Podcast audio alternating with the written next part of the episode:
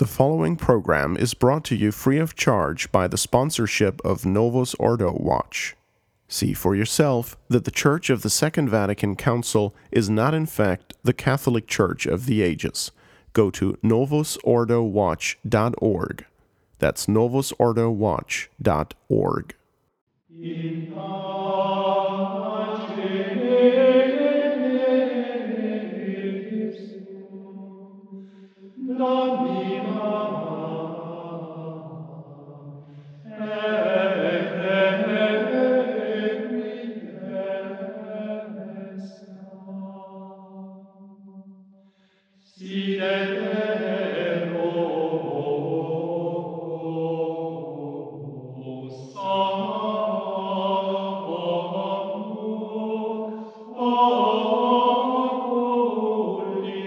Welcome to Catholic Spirituality on the Restoration Radio Network.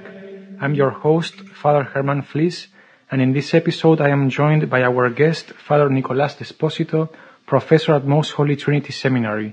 Thank you, Father, for joining us. Hello, glad to be here. We just finished uh, in our last episode the first section of the book, which deals with um, the doctrinal principles. Today we start the second section, that on Christian perfection. And today we will start with the um, nature of Christian perfection. Far before, before we start, um, I think it is uh, good to um, bring back to mind what is uh, the idea of perfection in general. Uh, the author uh, traces the etymology of the word to Latin, obviously, and uh, he stresses that um, perfect means something which is um, completed or finished according to its et- etymology.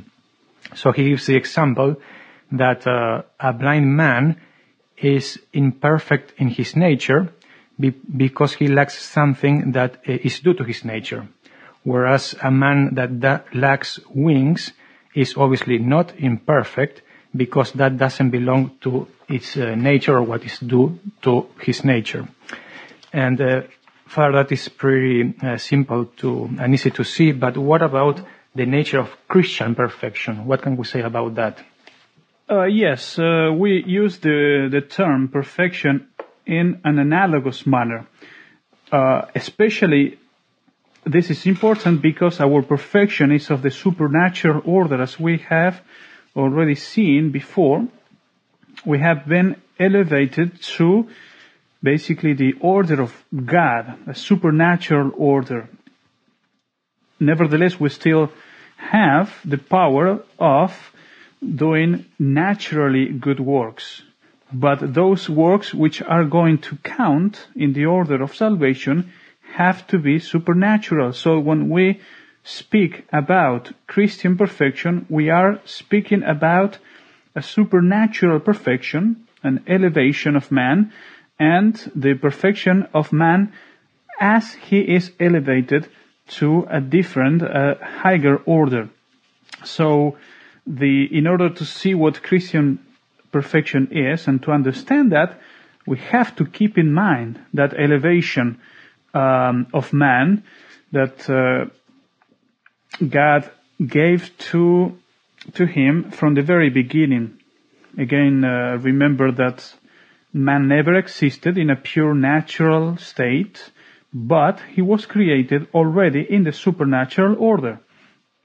When he lost grace by original sin, um, he was in need of a reparation in order to be able to merit heaven again. Because fallen nature means that he had been elevated to the supernatural order, but because of sin, he lost the ability, the possibility to arrive at this end, the supernatural end, which is heaven. Uh, Saint Thomas Aquinas says that, uh, and the perfection uh, is the same thing as beatitude. So for man, so happiness, and we mean here the perfect happiness that only can be uh, arrived at uh, in the beatific vision, in the vision of God face to face, that's the same thing as perfection for man. So perfection for man is not a natural thing, even though you can have certain natural perfection and um, nevertheless, because we have been elevated, our perfection is and must be supernatural. So the uh, there are several conclusions that the book gives, but we cannot go through them in detail. Uh, but we are going to try to do our best. Yes, and um, obviously the author uh, starts with um, the um, basic principle or the the basic point, which is um, stated uh, thus: Christian perfection consists es- especially in the perfection of charity. What can you say about that, Father? Yes, absolutely. The, the perfection of this virtue, which we call charity, which is a supernatural love of God and of, of course of our neighbor for the love of God too, for this, for God's sake. And, uh, but notice that here it says it consists especially in the perfection of charity. And the, uh, we must understand that not only we need charity, but we also need the perfection of the other virtues. That's absolutely true. But the main virtue, the most important virtue, is charity, is the love of God. And something that uh, we are using the analogy here and, uh, with regard to perfection and with regard to the virtues because I, I will give you another example why. Um, in the natural order it is possible to perfect one virtue for example justice but at the same time not perfect or be um, really lack other virtues. Like for example someone may be very um, I don't know, had a, a, lot of piety with regard to his uh, parents. That is the the love and respect and veneration for for the the family, for the parents. But at this, he can be uh, at the same time unjust with regard to other people. Just one example. In the supernatural order, that is not possible. That is, if you uh, have the perfection of one virtue, all of the other virtues must also be uh, there and must be must exist uh, in a perfect manner. For example, you cannot have the perfection of charity and at the same time be uh, unchaste, just to give you an example, or unjust, or imprudent, or things like that. If you have the perfection of charity, the perfection of the love of God, that means that all of the other virtues are also perfected. That's why it says especially the, the perfection of the Christian life uh, consists in the perfection of charity, because charity is the main the main virtue that also elevates all of the others. Um, so uh, it is important that, that, that, to understand that you cannot have any of the other uh, infused virtues. We are speaking about supernatural virtues, therefore they are infused by God. You cannot have them unless you have sanctifying grace, faith, hope, and especially charity. So the perfection that we are dealing uh, with here is the perfection of the love of God. There are many um, proofs of sacred scripture and of the teaching of the church and even a theological argument here in the book. And we just give you some of the quotes for example, sacred scripture, um, you have, but above all these things, St. Paul says, have charity, which is the bond of perfection. There's one quote also that uh, St. Paul to the Romans, love, which again is the same thing as charity, is the fulfillment of the law. Another quote, so there abide faith, hope, and charity, these three, but the greatest of these is charity. So, uh, we may have the, the faith, St. Paul says, but that's not enough. As Luther, Luther will want us to believe that faith is enough. No, according to St. Paul, we need works, which means we need charity. From the magisterium of the church, there are many instances too, I will just quote something that from the from this uh, book, John the 22, the 22nd, um, says, since the perfection of the Christian life consists principally and essentially in charity, which is called the bond of perfection by the apostle, and which unites or joins man in some way to his end. That's Pope John the 22nd. And um, again, it's very clear that charity is the main virtue and the virtue that uh, makes man to be perfect, to be united with God. Uh, faith is the beginning of salvation, is the beginning of justification, as the Council of Trent says, but you need charity. You need charity in order that faith be basically uh, of use and uh, um, that it, it reaches the, the very end of faith, which is God Himself.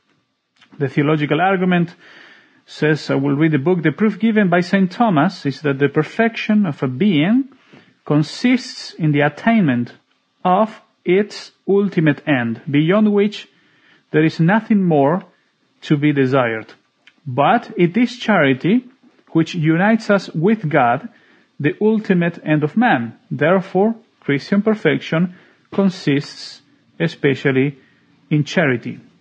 So, um, I don't think anyone will doubt uh, the uh, the conclusion and the the uh, what we are saying here.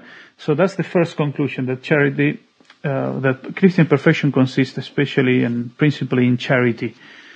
Um, the um, second conclusion um, seems to be um, a little uh, more difficult to understand, at least for the average uh, listener, um, but it goes uh, thus. Christian perfection consists integrally in the elicited act of charity and in the acts of the other infused virtues imperated by charity, which are of precept. So um, this uh, thesis needs some explanation because it's a little yes. obscure. I mean, the, the words are used here are a little complicated, but only means this, that when it says elicited acts, means an act that comes from the virtue itself. So an act of charity, that is an act that proceeds from charity directly from, uh, basically from love. When it says imperative, that is that charity will command certain other acts or certain other virtues. So, uh, again, reading the conclusion that Christian perfection consists integrally in the elicited act of charity. So the very, the, the act of love that proceeds itself from, from our will and in the acts of other, the other infused virtues imperated by charity. So charity will move, will command, that's the word we are looking for, command other acts of infused virtues, which are of precept. That is, we are obliged by a precept of God, by a commandment, to perform. So again, if we have the love of God and we exercise the necessary virtues, the virtues we are commanded to exercise, moved by charity, we are going to attain, if we do those two things, attain the perfection of the Christian life. Um, so that's basically the second conclusion. And I would say the concrete practical application is that the charity is not just a mere uh, affection, but must be also effective, that must move all of our, all our life and all our, the, the exercise of all of the other virtues and must elevate everything that we do to the supernatural order and even things that may be indifferent or belong to the, our temporal duties must be done for the love of God in order that they, they get the, um, this supernatural value. Not necessarily we have to be conscious and offer up like uh, explicitly everything we do and, and think about it. it. It is enough if we are in the state of grace and we have charity, um, that will be actually enough for all of the other virtues to, to be informed and commanded by, by the virtue of charity. And going to the uh, third conclusion, uh, Christian perfection increases in the measure that charity produces its own elicited act more intensively and imperates the acts of the other virtues in a manner that is more intense, actual, and universal.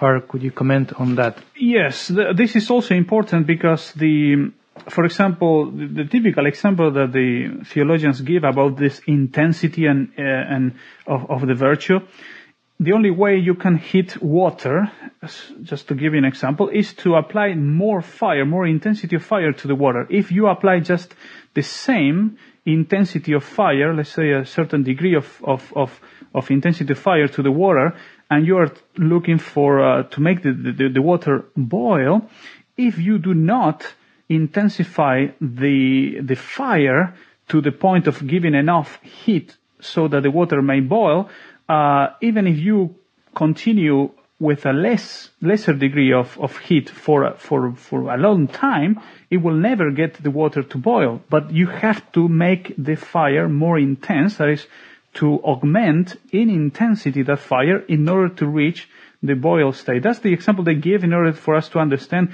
that we must increase charity in intensity every day. So every all the I would say even during the day by more intense acts. If we keep the same level, let's say, of charity, uh, of intensity of love, we are not going to grow in the perfection of uh, of the Christian life. So we need, just to give you an, another example, they give a Holy Communion. If you receive Holy Communion frequently, the fervor of the Holy Communion of today, that you, you go, for example, today to Mass and you receive Holy Communion, must be more intense than the fervor of yesterday's Holy Communion in order to uh, be able to make real progress in the spiritual life. So that's, that's the, the, what it says here, the intensity, the measure of charity, uh, basically depends on that, in, the intensity of the, the act itself of charity, the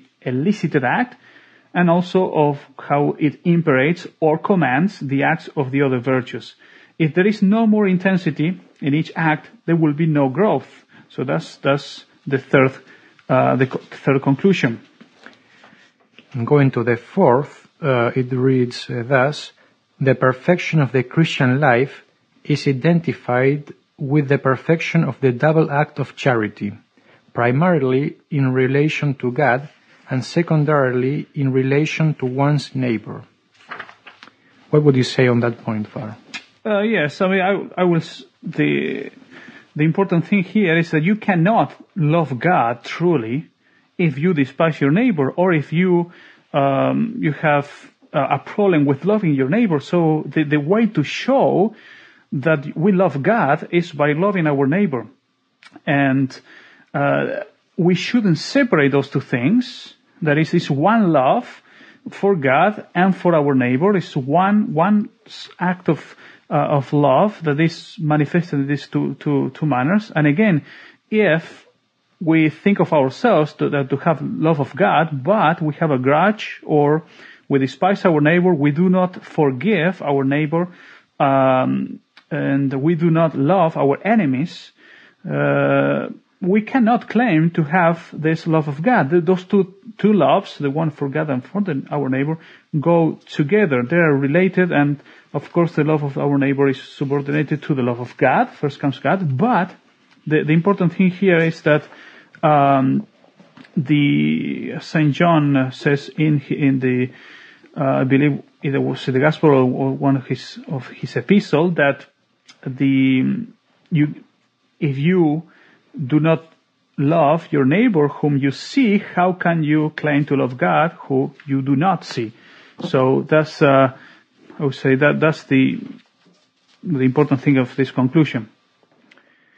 Good. And then um, the fifth one uh, says Christian perfection consists in the perfection of affective and effective charity, primarily in the affective charity and secondarily in the effective charity. Father, first of all, could you explain us what does he mean by affective and effective charity? Yes, uh, I would say that the just I will read a quote of Saint Francis de Sales given in the book, which is so very clear. Uh, the saint says there are two principal exercises of our love of God. One, affective, and the other, effective or active. And this is from Saint Bernard of Clairvaux. By the first, we are attached to God and to everything that pleases Him. So that's the affective. We are attached to God and everything that pleases Him. By the second, that, that's the effective, we serve God and we do whatever He commands. The former unites us to the goodness of God. The latter makes us uh, do the will of God. The one fills us with complacence, benevolence, aspirations, desires, longings, and spiritual ardors, so that our spirit is submerged in God and blended with Him. The other, will be the effective, places in us the firm resolution, the decided intention, and the unswerving obedience by which we fulfill the mandates of His divine will and by which we suffer, accept, approve, and embrace whatever comes from His divine will. The one makes us take pleasure in God, that's the affective. The other makes us please God, that's the effective. And both of them, by the way, are necessary. Um, there is something called affective prayer. It's a kind of mental prayer of, that comes um, usually after you have mastered the this the me- method of meditation uh, of regular meditation you have you simplify that meditation and you do more effective prayer which means again what we just said here that you uh, offer certain acts of affection of God you tell God that you love him and you have all of these aspirations good desires longings, etc. But that's not enough. I mean, imagine that you do that kind of prayer, but after you finish your prayer, you go back to your uh, daily routine and you have um, an occasion to practice a virtue and you just forget about your affective prayer and and you give yourself to impatience, to anger, or to whatever vice uh, that, that will mean that you are not loving God effectively. Yes, you have all those affections during prayer, but after when you actually have to show God that you love Him through your actions and through the denial of self and taking up the cross, etc., um, so uh, you fail to do that. So both are necessary. Yes, it is necessary to pray to God, to tell Him that you love Him, but also when you are confronted in an occasion of practicing a virtue, you are supposed to show and to uh, God that you actually love Him. That is not all consolation in prayer and, and feeling good in prayer, but that you actually love God even in the moment of trials. Good. And um, it seems to me that that um, would uh, stress the importance of making uh, practical resolutions um, at the end of uh, meditation so as to uh, exercise this effective uh, charity also. Far moving to the sixth conclusion, it reads thus, for it is for its complete expansion and development, as is required by Christian perfection, charity must be perfected by the gift of wisdom. Yes, and this is very important.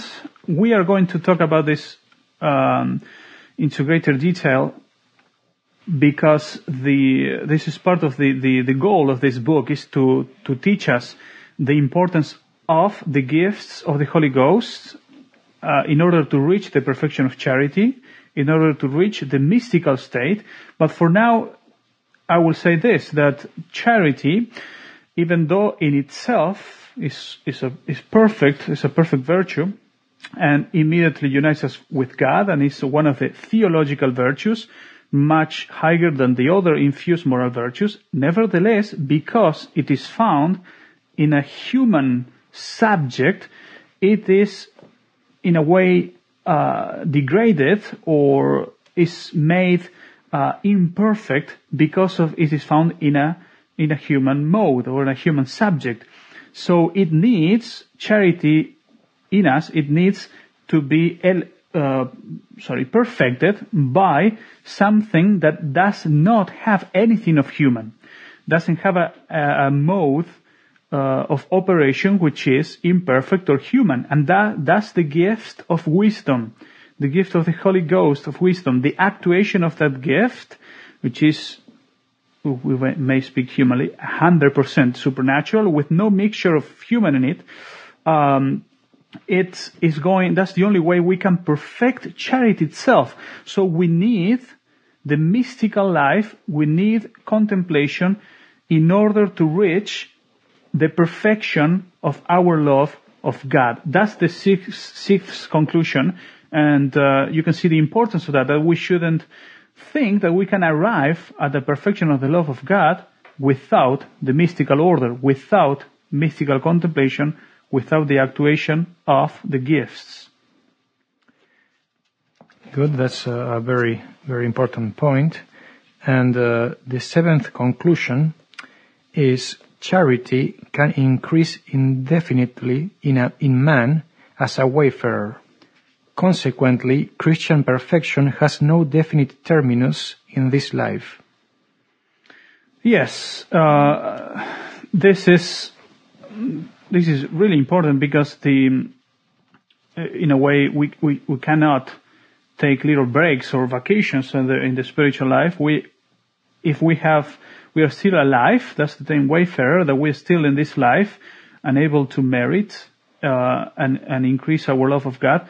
We we have to increase with no there is no measure there is no limit. The limit is going to be set by god. That is the moment of death. That's when we stop uh, increasing the our love of god. So after that, of course, when the moment of death that coincides with the, the, the, level of grace and charity we have, that will be the level of glory that uh, that we're going to have for all eternity in heaven. But until that point of in which we died and our soul is separated from our body, we are supposed to increase this uh, virtue of charity and all of the other infused virtues um, without, I mean, indefinitely. So without, uh, we shouldn't put like a goal. I will, I will be, I will reach to this and that's it, and I will stop. I mean, that seems silly, but that in, sometimes in the practical order, uh, we get into a point of lukewarmness or of tepidity, and when we we get discouraged and we do not advance anymore. We, sh- we shouldn't do that, but uh, as the saints did, every day advance uh, with giant steps until God says to stop. That is until death. We should increase this virtue. Yes, and that reminds me of um, a saying or a principle of the of the fathers of the church that they say that in the spiritual life, not to advance or to go forward, is actually to go backwards. And I think it's um, related with this uh, this idea of the the need and the obligation to increase in charity uh, as long as we are living. Moving to the eighth conclusion, Christian perfection consists essentially in the precepts and secondarily or instrumentally in the counsels. What would you say on this point, Father? Uh, yes, in the precepts meaning the fulfillment of the commandments. Uh, that's that's what Christian perfection consists, and and as our Lord says, the love of God and of our neighbor is the fulfillment of the commandments.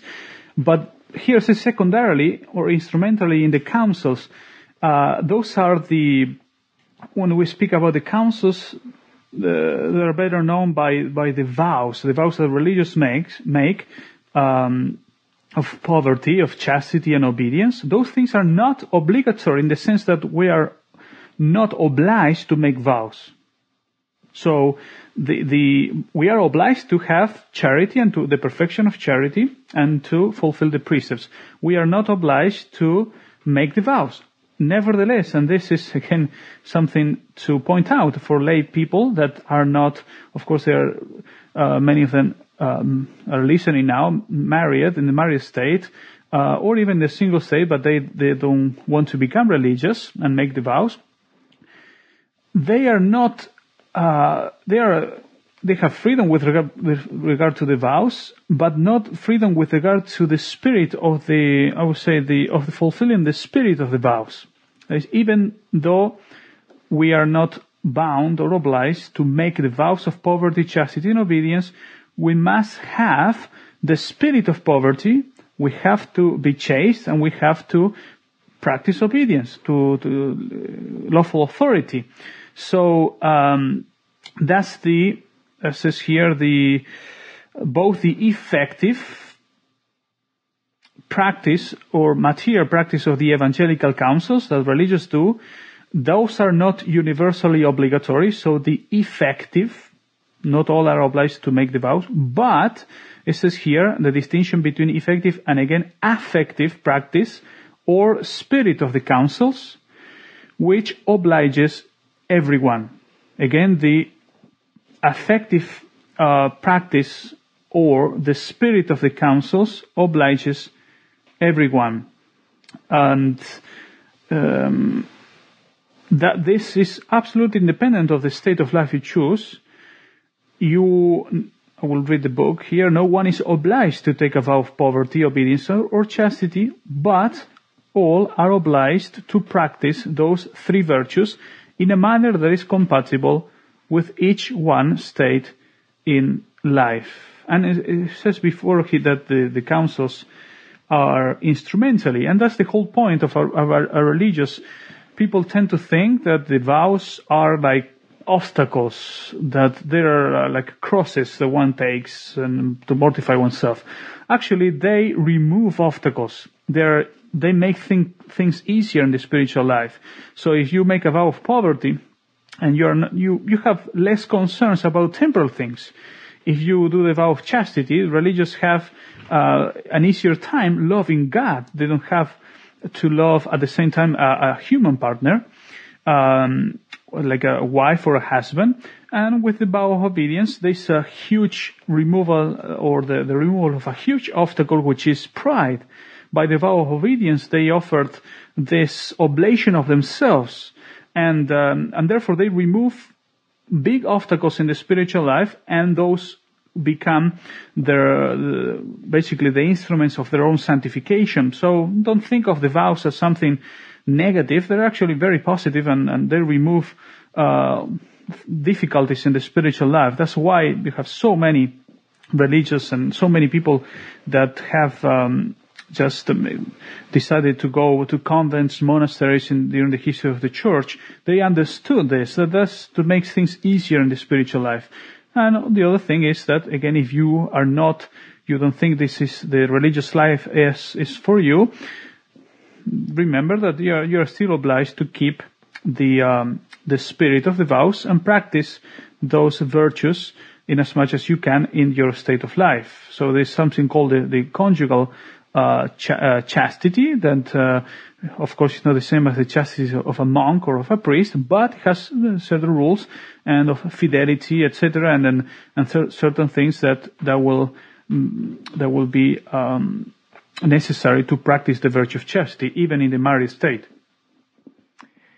And uh, yes, it seems clear that as far as the spirit of poverty, uh, we live now in in a culture or a world which is uh, very much infected with uh, materialism. So one can see clearly how that will be uh, a help, or as you said, a, a removal of the obstacles, uh, in as much as it makes it uh, easier to um, move along in the spiritual life without uh, getting attached or entangled with material things or the affection uh, for them. Uh, Father, with that we arrive to the last conclusion. Um, would you like to add anything? Well, I think that's, uh, I think that that's all. And there's, again, very important to, to understand and to keep in mind, especially that our perfection is a supernatural one. It's not a natural perfection. It's a supernatural one. It depends on the degree of intensity of charity. Charity itself must be must reach its um, its end with the actuation of the gifts of the Holy Ghost, keeping in mind that we have we all have uh, an obligation to become mystics. So that seems uh, like a shock, but we all have that the obligation to become mystics because again, charity itself, of which Christian perfection depends, cannot um, be perfected, the virtue of charity, without the gift of the Holy Ghost, the gift of wisdom, and also that the, as we said, keeping in mind that not not only priests and religious are supposed to practice heroic virtue, but all everyone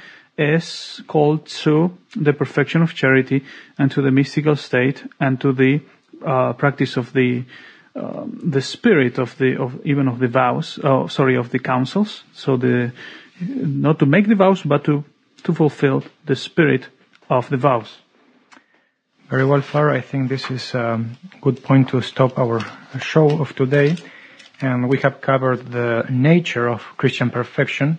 And um, for next time, we will see the obligation of uh, perfection. And um, I uh, thank you, Father, for your time and for joining us today. Thank you very much. Thank, thank you also to our listeners, and I invite you to join us next time. God bless you. Catholic Spirituality is a production of the Restoration Radio Network. All rights are reserved and any duplication without explicit written permission is forbidden. To obtain permission, please write to mail at truerestoration.org. If you have any questions for Father Disposito or feedback on this episode, we would love to hear from you. You can contact us at catholicspirituality at truerestoration.org and we will pass along your questions and comments to Father Disposito. We would also take this moment to remind you that all correspondence with us is strictly confidential. All of us here at the Restoration Radio Network would ask that if you found this show to be informative, helpful, or in any way beneficial to you and to your faith, that you please consider sending a note of thanks to the clergy who help make our network worthwhile. Remember that above and beyond material contributions, the most important donation you can make to our work here is prayer. Please think of offering a Mass, a Rosary, or even a simple Ave for our work the next time you pray. For the restoration, I am Matthew Arthur. May God bless you.